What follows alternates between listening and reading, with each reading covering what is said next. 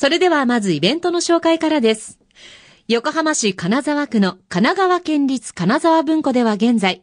鉄道開通150年記念企画展湘南電鉄と県立金沢文庫、楠山長尾コレクション鉄道資料が開催されています。昭和5年、1930年8月の神奈川県立金沢文庫開館に先立ち、4月1日に湘南電鉄、現在の京浜急行電鉄が開業し、金沢文庫駅が誕生しました。金沢八景を中心した楠山長尾コレクションには、関連資料として湘南電鉄及び京浜急行のパンフレットや切符類が平成のものまで揃い、横浜市電、国鉄、JR、シーサイドラインの切符類なども含まれています。この展覧会では、これらの鉄道関係資料が一堂に展示されています。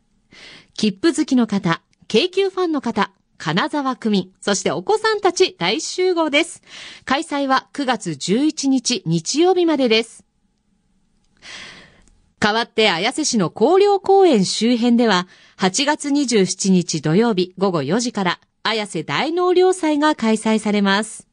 3年ぶりとなるこのイベント、お囃子の演奏、誰でも参加できる盆踊り、小武道やボッチャ、ジャグリングなどの体験コーナー、市民活動団体の PR コーナーがあります。また、会場隣接道路では、阿波踊り、みこしが大迫力のパレードを行います。その他詳細はそれぞれのホームページでご確認ください。